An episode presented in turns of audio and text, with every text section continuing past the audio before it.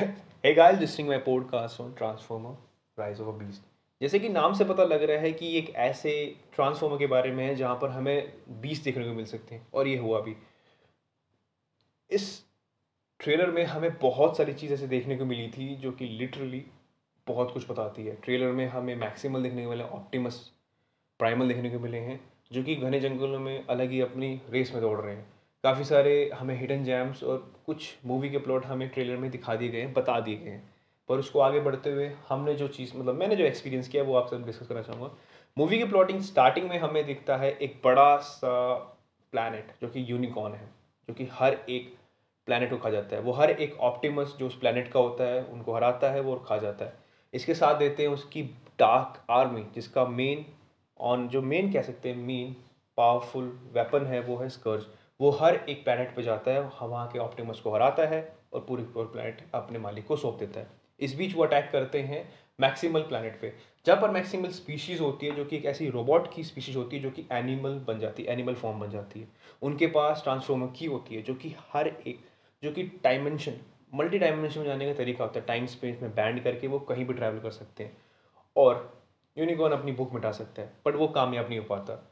Maximal optimal primal और चीतो, eagle, rhino अपने आप को बचा के वो अर्थ पे शिफ्ट हो जाते हैं। कई करोड़ों साल पहले इसके बाद। शुरुआत में हमें मूवी की शुरुआत में हमें नोआ मिलता है कि जो एक्स सर्विसमैन रह चुका है, वो अपनी जॉब के लिए संघर्ष कर रहा है। इस बीच उसकी मुलाकात उसके दोस्त से होती है जो कि चोरी की गाड़ी चुराता है। उस गाड़ी में उसको पता नहीं कैसे उस गाड़ी को चुरा लेता है जहाँ वो ऑटोबॉट्स की होती है। इस बीच एक आर्कियोलॉजी सर्वे में एक की मिलती है ईगल के ईगल के अंदर, जो कि गलती से एक्टिवेट हो जाती है जान पूछो पता नहीं, सर्वे के अंदर। यहाँ पर हमें ऑप्टिमस प्राइम दिखता है, जो कि हर एक ऑटोबॉट्स को इकट्ठा करने के लिए कहता है, ताकि वो उसकी का यूज़ कर सके घर जा सके। पर स्कर्च को पता लग जाता है। स्कर्च उन पर अटैक करता है, इस बीच बम्बल भी मर जाते हैं। मर, अपना फेवरेट बम्बल भी ओ गॉड सही में डैड बम्बल मरने के बाद मूवी का पेस आगे बढ़ता है, यहाँ पर मिलन होता है या फिर हम कह सकते हैं मैक्सी ऑप्टिमस प्राइमल का ऑप्टिमस के साथ, जहाँ पर वो एक दूसरे अपने आइडिया शेयर्स करते हैं। वो अपना पॉइंट ऑफ़ व्यू रखते हैं कि कैसे वो उस की को यूज़ करके ऑप्टिमस अपने आप, अपने साथियों के साथ घर जा सकता है और मैक्सिमली चाहता है कि नहीं, हम उसके की को डिस्ट्रॉय नहीं, हम की को यूज़ करके उसको रोक सकते हैं यूनिकॉर्न को।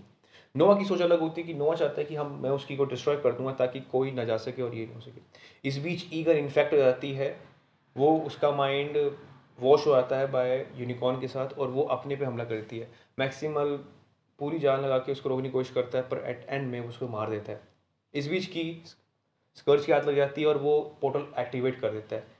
इस बीच दोनों ऑप्टिमल प्राइम और ऑप्टिमस प्राइम दोनों एक साथ आते हैं नो ऑन के साथ आता है ऐसे ह्यूमन के साथ। और ये पहली बार लड़ाई होती है जब हमें देखने को मिलता है कि पूरी तीनों लड़ने की तैयार होती है।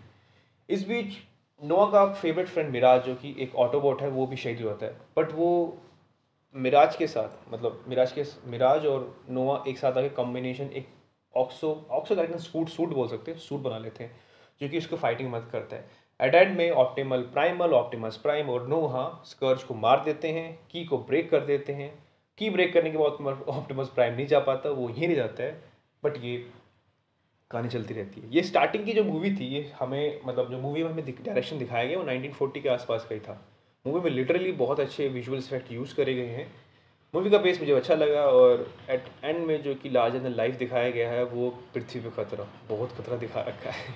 बाबा रे बाबा। बट नहीं, सही में बहुत अच्छी लगी मूवी आपको ज़रूर देख के आनी चाहिए। बहुत दिनों बाद ऐसी मैक्सिम पैक्ट मतलब मैसिव पैक्ट मूवी देखने को मिल गई जो कि एक्शन जो कि आपके लिटरली आपको ये महसूस होगा कि स्टार्टिंग से लेकर एट एंड में तक आप बिल्कुल बंधे हुए हो चीज़ों को देखते हुए ऐसे ऐसे हो रही है। आपको हिलने तक का मौका नहीं मिलेगा कॉमेडी है सीरियसनेस है एंड सेकेंड हाफ़ में जो हमें ऑप्टिमस प्राइम का मोटिवेशन मिलता है कि हम कर सकते हैं, वो लिटरली आग लगाता है। ना? So thank you so much for listen this my podcast I really hope कि आपको पसंद आए। अगर आपको पसंद है जस्ट शेयर इट अगर आप स्पॉटीफाई पे सुन रहे हैं तो just subscribe it and thank you so much